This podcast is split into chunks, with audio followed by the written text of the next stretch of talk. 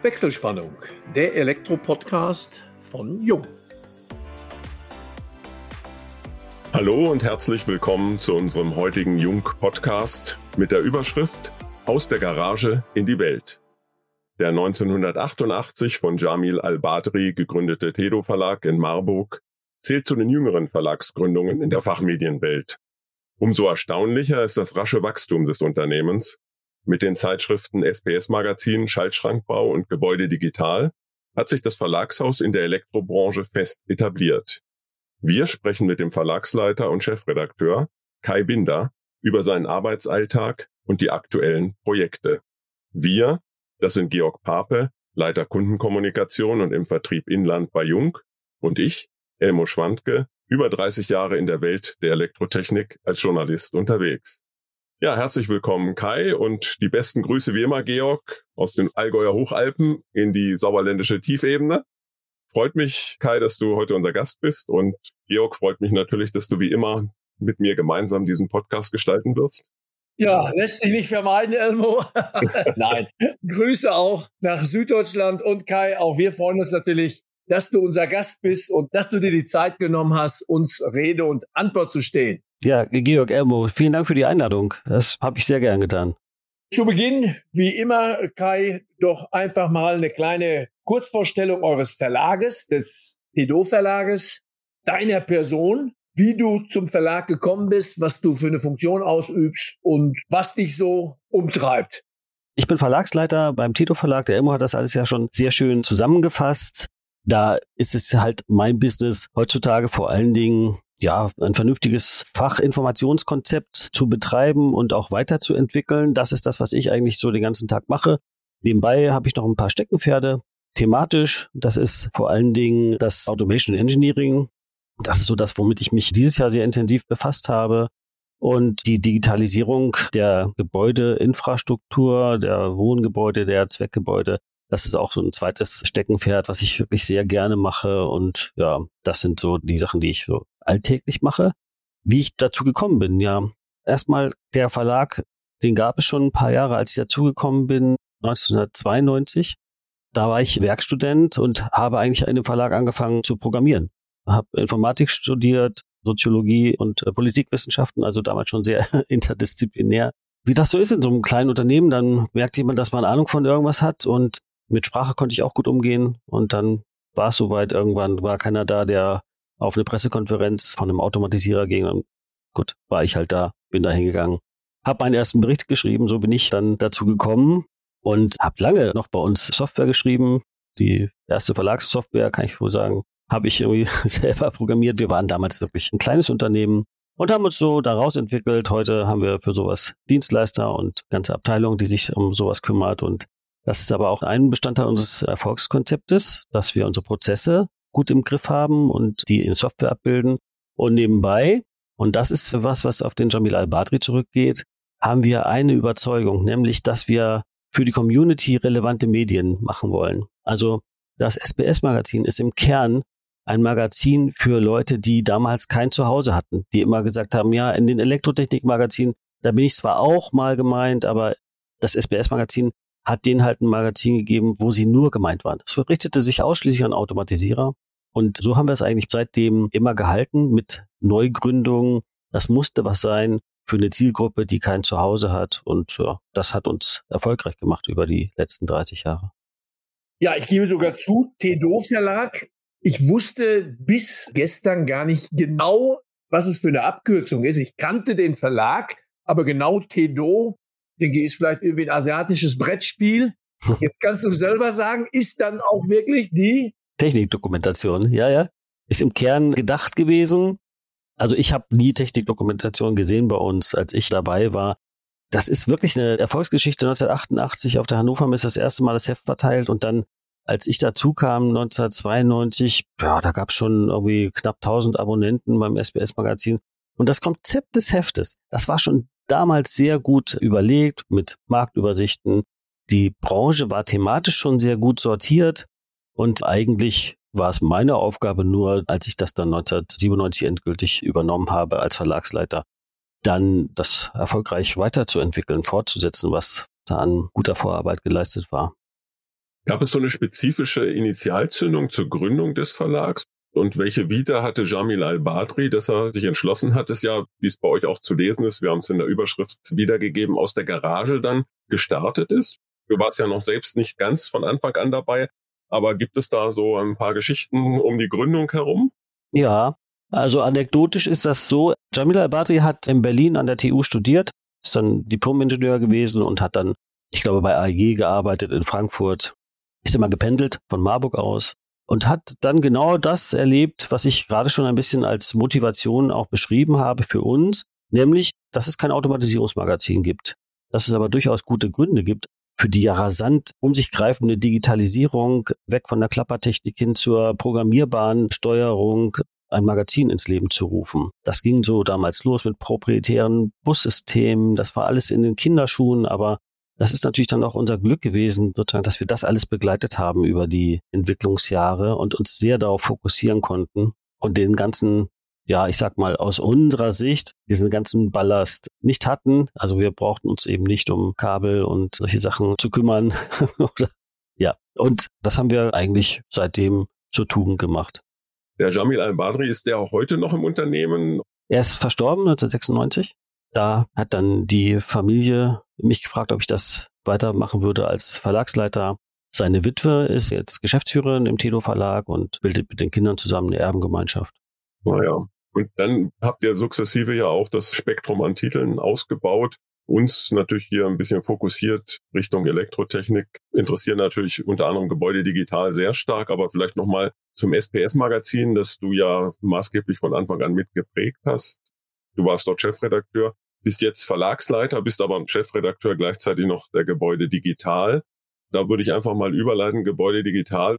Ich kenne ja noch den Kollegen Henning Schulz, der das maßgeblich mitgeprägt hat. Vielleicht kannst du auch noch ein bisschen zum Aufbau, zum Beginn, wo lagen die Schwerpunkte? Ihr habt euch ja auch mit Gebäude Digital in einen bereits gut besetzten Fachmedienmarkt begeben. Wo lagen da von Anfang an so die strategischen Zielrichtungen und Differenzierungsmerkmale? Das war für uns eigentlich sehr einfach. Der Name ist Programmgebäude Digital. Wir wollten eben nicht ein weiteres Elektrogebäude-Magazin machen. Das war wirklich gut besetzt und die Jungs, die das machen oder gemacht haben, die machen wirklich eine gute Arbeit. Da gibt's eigentlich nichts zu ergänzen. Aber in diesem speziellen Bereich, in diesem doch relativ damals noch sehr überschaubaren Bereich der digitalen Gebäudetechnik, da wollten wir mal die große Bühne aufziehen. Und das machen wir eigentlich seitdem. Das ist vielleicht auch unser Unique Selling Point, dass wir dieser Digitalisierung der Gebäudetechnik dann das ganze Magazin widmen und dann kommt dabei raus, das ist ein Heft, da ist nicht jeder Artikel für jeden, aber für jeden soll was dabei sein. Das ist auch immer so ein Konzept, dass wir sagen, wir machen ein breites Spektrum in der digitalen Gebäudetechnik und da wird jeder seinen Teil finden, um das Magazin lesenswert zu finden. Das ist ja heute auch viel, viel mehr. Also, du hast es gesagt, ich muss das auch nochmal wiederholen. Der Henning Schulz, wir haben es 2005 gegründet, da war das Konzept eigentlich so im Grunde klar, ausgehend wieder von, das ist eine Community, die haben irgendwie nicht so richtig ein Medium und das wollten wir mal ändern und dann haben wir den Henning Schulz rekrutiert und der hat das so dann auch weiterentwickelt in unserem Sinne und hat das sehr schön gemacht und der ist ja leider dann vor einigen Jahren verstorben. Seitdem mache ich das interimsmäßig, ich mache das auch sehr gerne, habe jetzt aber einen tollen jungen Kollegen, den Florian Streitenberger an der Seite. Der hat sich da wunderbar eingearbeitet und macht jetzt eigentlich die Hauptarbeit. Das heißt, er wird sukzessive auch dort federführend für die Gebäude digital dann arbeiten.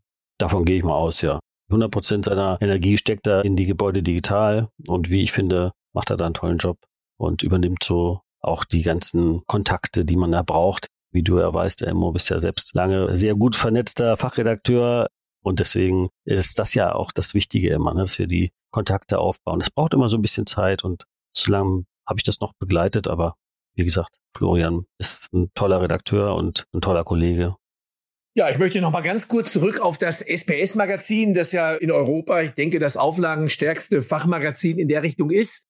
Wie du schon sagtest, einfach eine Nische hat also die vielen Programmierer der speicherprogrammierbaren Steuerung abgeholt, sind natürlich weniger im Gebäude, sondern dann mehr schon im Maschinenbau, im Schaltschrank tätig gewesen. Und dann ist der Spagat sicherlich schon ein recht breiter hin zu Gebäude, Gebäude digital.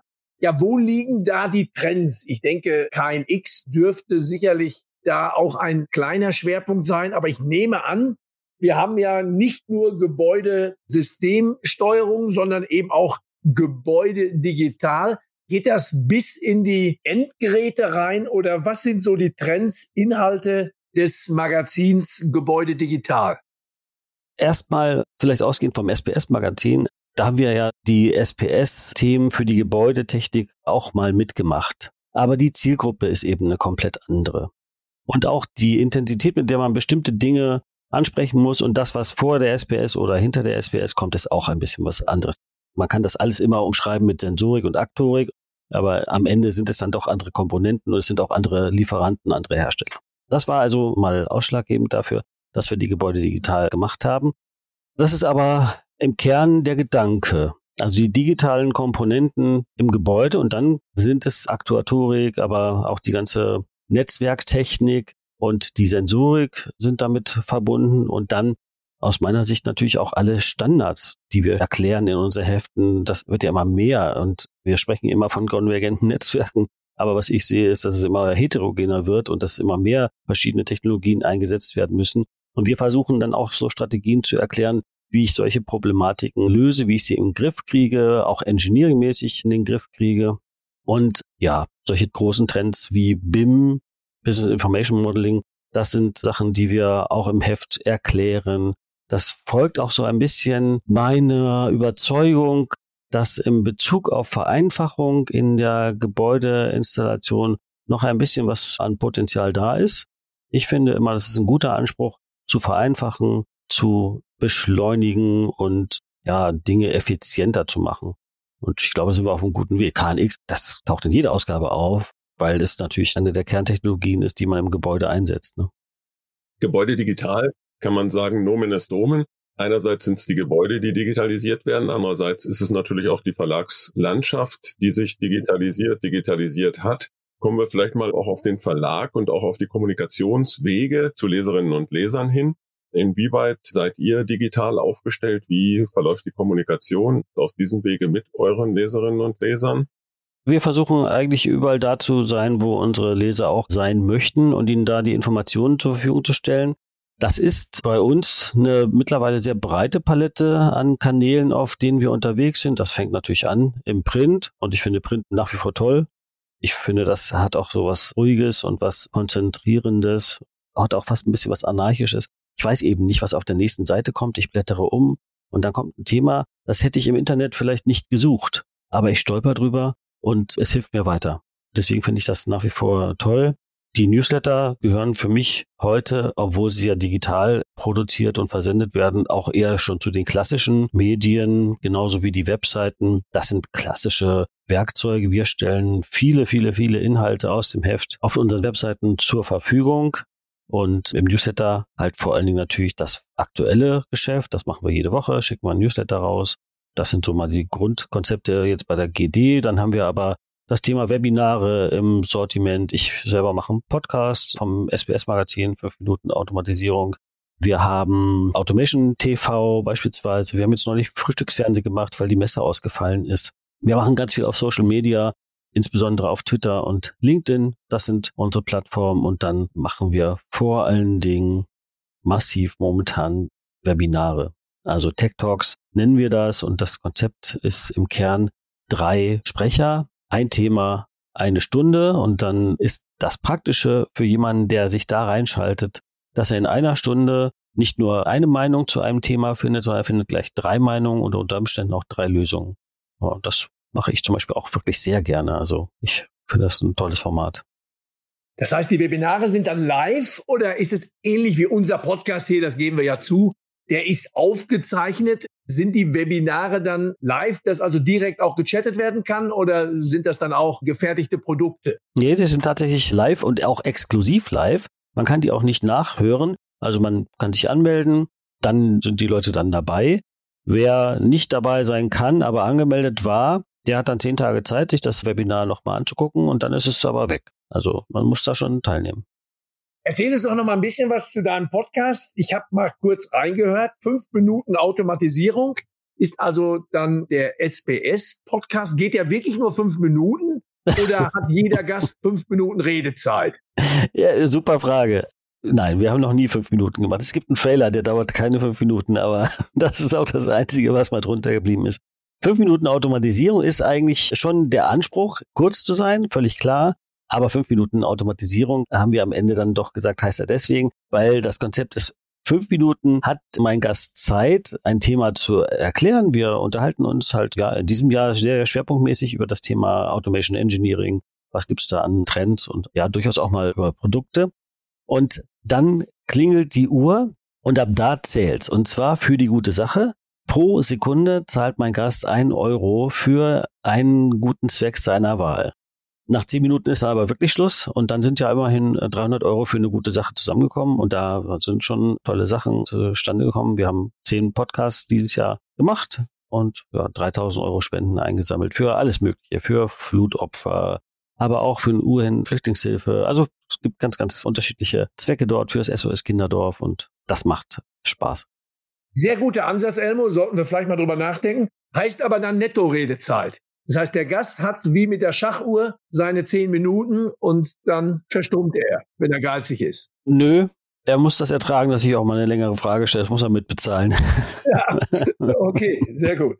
Du hattest gesagt, das Printprodukt spielt aus deiner Sicht immer noch eine maßgebliche Rolle. Und wenn wir über Digitalisierung sprechen, ich denke, viele Zuhörerinnen und Zuhörer wissen über die Produktion einer Zeitschrift gar nicht so viel. Inwieweit ist die Produktion eurer Magazine auch digitalisiert? Arbeitet ihr irgendwo noch in Papierform oder läuft alles elektronisch, wenn ein Printprodukt erstellt wird? Ach, tolle Frage. Das ist irgendwie auch so ein Lieblingsthema von mir. Ich hatte ja gesagt, dass wir viel Software selber geschrieben haben, um unsere internen Prozesse effizient zu halten. Und es gibt durchaus Produkte, die wir nur deswegen anbieten können, weil wir eben nicht arbeiten wie eine Manufaktur, sondern weil wir das wirklich sehr, sehr früh automatisiert haben. Also wir hatten vor mehr als zehn Jahren schon ein System. Da konnten wir aus dem Redaktionssystem, das war eine selbstgeschriebene Software, da wurde eingetragen, das heute kennt das jeder, Überschrift, Subline und Abstract und dann der Text und dann wurden die Bilder angefügt. Und da wurde automatisiert ein X-Tag nannte sich das damals generiert und wenn man den dann in unser Satzprogramm eingefügt hat, dann war der Artikel zumindest schon mal komplett fertig auf dieser Seite. Der sah noch nicht gut aus. Aber es war schon mal die ganzen Fehlermöglichkeiten und auch die Suchzeiten. Ja, wo kriege ich das Bild her? Welcher Text muss an welche Stelle? Das war alles schon mal weg. Da haben wir wirklich viel Zeit gespart. Heute sieht das alles noch viel durchgängiger aus. Wir geben das ein. Wir haben ein WordPress-System adaptiert für unsere Zwecke. Das läuft auf Knopfdruck in einen Robby nennen wir das. Der setzt dann diese Artikel automatisch. Und dann kommen die Layouter dran und die machen dann nur noch schön. Und das ist toll, weil die dann das machen können, was sie eigentlich wirklich besser können als jede Maschine, nämlich Ästhetik reinbringen. Das ist für uns eine ganz wichtige Sache. Also die Layouter gestalten das Heft dann auch noch vom Bild, von allem, von der Positionierung, Headline und. Genau. Mhm. Ja, es gibt Template, aber ich würde mal sagen, es erscheint kein einziger Artikel, der so ist wie das Template weil die Layouter eben da dann doch das menschliche Sehen und die Sehgewohnheiten mit reinbringen und ja auch mal durchaus einen moderneren Ansatz dann sehen oder vielleicht auch mal einen klassischen. Dann haben wir den Menschen, der das dann auch so macht, wie wir das gerne im Heft sehen möchten. Das ist im Prinzip, dass ich eigentlich auf alle unsere Produkte anwenden möchte, dass wir wirklich einen kompletten Workflow haben, so wie wir uns das vorstellen. Ich sage auch meinen Leuten immer, wenn sie ein Gefühl dafür haben sollen, wie wir produzieren, dann müssen sie sich eigentlich eine Automobilfabrik vorstellen mit den Ansprüchen, die ein Autokäufer hat, an die Qualität, an die Liefertreue, an die Zuverlässigkeit. Und so müssen unsere Produkte auch gemacht sein. Das kriegen wir nur mit wirklich guten, standardisierten, automatisierten Prozessen hin. Das heißt nicht, dass die Inhalte automatisiert sind. Da sind wir das Gegenkonzept hinter jeder Marke haben wir einen wirklich klugen Kopf, der weiß, wie die Branche tickt, der das Netzwerk hat in die Branche und der auch antizipieren kann, was an Trends aufkommt. Die Inhalte, die macht der Mensch. Und sozusagen das menschgerecht Aussehen machen, das macht auch wieder ein Mensch. Und das dazwischen, das dürfen wir automatisieren. Ja, ich darf noch mal klein dazwischen grätschen. Ich merke schon zwei Journalisten fachsimpeln unter sich. Ich bin schon lange abgehangen und hoffe, dass das unsere Zuhörerinnen und Zuhörer nicht auch schon sind. Möchte nochmal zurück, nämlich zur Gebäudeinstallation, zur Gebäudeautomation. Und da habe ich gefunden, akribisch vorbereitet, wie wir ja immer sind, ein kleines Editorial oder Vorwort von dir aus dem Jahre 2018 und da beschreibst du einen gemeinsamen Bekannten von uns, willst mal nennen, das ist der schon verstorbene schweizerisch-französische Architekt Le Corbusier, der ja, ich denke, viele Zuhörerinnen und Zuhörer werden es wissen, sehr vielseitig war. Er hat eine gewisse Farblehre erfunden. Er hat viele, viele äußerst interessante Möbelstücke entworfen. Und er hat mal recht provokant ein Haus als Wohnmaschine bezeichnet. Also im Grunde genau das, was eigentlich keiner haben will. Maschine eher abwendig, produktiv. Und Wohnen ist ja so wohnlich, gemütlich, heimlich. Was versteht er unter Wohnmaschine? Und da finde ich deine Interpretation sehr passend und würde da vielleicht noch mal ganz gerne zwei, drei Sätze von dir einfordern. Du hast es ja eben auch schon gesagt, emotional kommt uns das komisch vor. Wir wollen nicht in der Maschine wohnen.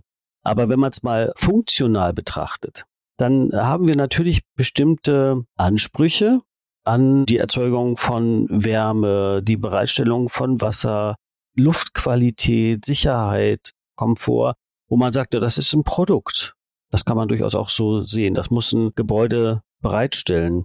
Und da ist es dann wieder legitim, mal drüber nachzudenken. Und das war damals der Ansatz in dem Editorial. Was würde wohl Le Corbusier mit den Möglichkeiten der digitalen Gebäudetechnik machen? Ich glaube, das ist ein schöner Gedanke, dass wir uns mal klar machen, dass wir eigentlich bei der Digitalisierung im Gebäude erst ganz am Anfang stehen und dass diese Orchestrierung der einzelnen Sachen, dass dies durchaus Sinn macht und dass wir da noch ganz viel Potenzial haben. Sicherheit und Energie beispielsweise, auch die Sachen, die vielleicht nicht so auf den ersten Blick sinnvoll sind, aber das gut alle Beteiligten und auch wahrscheinlich alle Hörer wissen, dass es natürlich sinnvoll ist, seine Energieerzeugung, die man vielleicht auf dem Dach hat, auch bereitzustellen über ein Netzwerk. Also Energiemanagement ist hier das Stichwort, aber das kann man natürlich weiter ausspinnen. Da gibt es ganz viele Möglichkeiten, die wir noch haben. Dafür brauchen wir konvergente Netzwerke. Das ist immer noch schwierig. Das sind Dauerbrenner als Themen in der Gebäude digital und ich glaube, die werden uns noch ziemlich lange erhalten bleiben. Ich würde gar nicht sagen zum Glück, ich würde sagen leider. Natürlich würden wir uns auch lieber mit den eigentlichen Möglichkeiten der Applikation auseinandersetzen, aber tatsächlich sind das Sachen, die muss man auch erstmal möglich machen. Es gibt die ganzen technischen Hürden. Da gibt es natürlich auch noch andere Ziele, Klimaziele beispielsweise. Und da muss man auf Emissionswerte von Gebäuden gucken. Auch da ist der Vergleich mit einer Maschine ja gar nicht so abwegig. Also ich meine, ihr kennt die Zahlen alle. Der Gebäudebestand hat, glaube ich, einen Anteil von 35 Prozent am Energieverbrauch. Da ist Potenzial, auch was zu senken. Ich glaube, da muss die Gebäudetechnik ihren Beitrag leisten. Und so schließt sich der Kreis, ne, wenn wir an unsere Abgassonderuntersuchungen denken. Da haben wir mit einer Maschine zu tun und ja, unser Gebäude hat auch Emissionen. Da war uns, wie gesagt, der Le doch schon weit voraus. Und genau wie du sagst, ist es eben. Man will es nicht als Maschine benennen, aber die Funktion einer Maschine ist da. Am besten merkt man sie nicht. Sie funktioniert im Hintergrund. Und als Ausgleich hat uns ja der Architekt Le Corbusier auch die Vielfalt seiner 63 Farben präsentiert. Und jetzt kommt der Werbeblock, der natürlich exklusiv von Jung weltweit vertrieben wird. Und insofern dann wiederum zur Gemütlichkeit, zum optischen beiträgt. Wenn ich auf die Uhr schaue, nähert sich unser kleiner Podcast langsam dem Ende und ein wichtiger Bestandteil ist auch immer etwas über den jeweiligen Menschen, den wir als Gast haben, sprich in diesem Fall dich, Kai, kennenzulernen. Was machst du, wenn du nicht im Verlag tätig bist? Was sind deine Hobbys? Wie verbringst du deine Freizeit? Da gibt es eine sehr einfache Antwort drauf. Ich singe im Chor, es pausiert aber wegen Corona. Ich mache viel draußen, also ich bin tatsächlich gerne im Garten. Wir gehen schon intensiv spazieren hier, also will nicht sagen, wir wandern jedes Wochenende, aber wir sind wirklich viel draußen und Wandern gehört tatsächlich zu unseren Hobbys. Und dann bin ich total neugierig und kann die Finger nicht von Sachen lassen, die defekt sind oder keine Ahnung, die mich interessieren. Ich muss alles immer aufschrauben und ja, wie geht dieser Ingenieurswitz? Der Ingenieur unterteilt die Welt in zwei Teile, die Dinge, die defekt sind und Dinge, die defekt sind, nachdem man ein bisschen damit herumgespielt hat. Das ist bei mir auch ein bisschen so. Also da verbringe ich auch viel Zeit, ja, Dinge zu reparieren. Lötkolben schwingen ein bisschen. Aber du bist sonst, wie ich heraushören kann, sehr stark schon so eingebunden, dass es für die großen zeitraubenden Hobbys nicht mehr genügend Spielraum gibt. Dennoch, wir befinden uns am Anfang des Jahres 2022. Jeder Mensch entwirft neue Leitlinien für das kommende Jahr, fast gute oder auch schlechte Vorsätze. Gibt es so etwas? Was wünschst du dir für 2022? das letzte Thema ist sozusagen auch das nächste, also mehr Zeit und mehr Ruhe in mein Leben reinzubringen. Ich habe das letztes Jahr auch angefangen. Ich habe die Chefredaktion vom SBS-Magazin ja abgegeben Anfang des Jahres und das macht jetzt der Wolfgang Kreuslich im Tandem mit dem Mathis Bayerdörfer sehr schön. Und ich bin sehr froh, dass ich das abgeben konnte und die Konzentration auf eine Sache, insbesondere Verlagsleitung, das ist so ein Thema für mich. Dem will ich mich weiter stellen. Ich werde eh, wie ich mich kenne, nicht ganz einlassen können, das Schreiben. Irgendwie bin ich ein Schreiberling. Fühle mich da total wohl und glaube auch, kann das ganz gut. Und gute Vorsätze. Hm, ich glaube, das wäre schon toll, wenn ich diesen einen haben würde und alles andere Rauchen aufhören ist kein Thema bei mir, ist schon lange rum und insofern die neuen Vorsätze werden nicht einfacher, nicht so einfach wie mit Rauchen aufhören. Also ein bisschen Ruhe, ein bisschen mehr Entspannung und was ich rausgehört habe, abgeben können. Das finde ich persönlich auch was ganz Tolles. Und damit, liebe Zuhörerinnen und Zuhörer, möchte ich mich zum einen natürlich bei unserem Gast Karl Binder bedanken, bei Elmo dir logischerweise auch. Wir sind ja schon fest zusammengewachsen und natürlich bei euch, liebe Zuhörerinnen und Zuhörer. Sollte euch der Podcast gefallen haben, freuen wir uns wie immer über eine Weiterempfehlung. Habt ihr Fragen, beantworten wir die euch gerne unter kundencenter.jung.de. Schon jetzt freuen wir uns auf euch beim nächsten Wechselspannungstalk, dem Jung Elektro Podcast.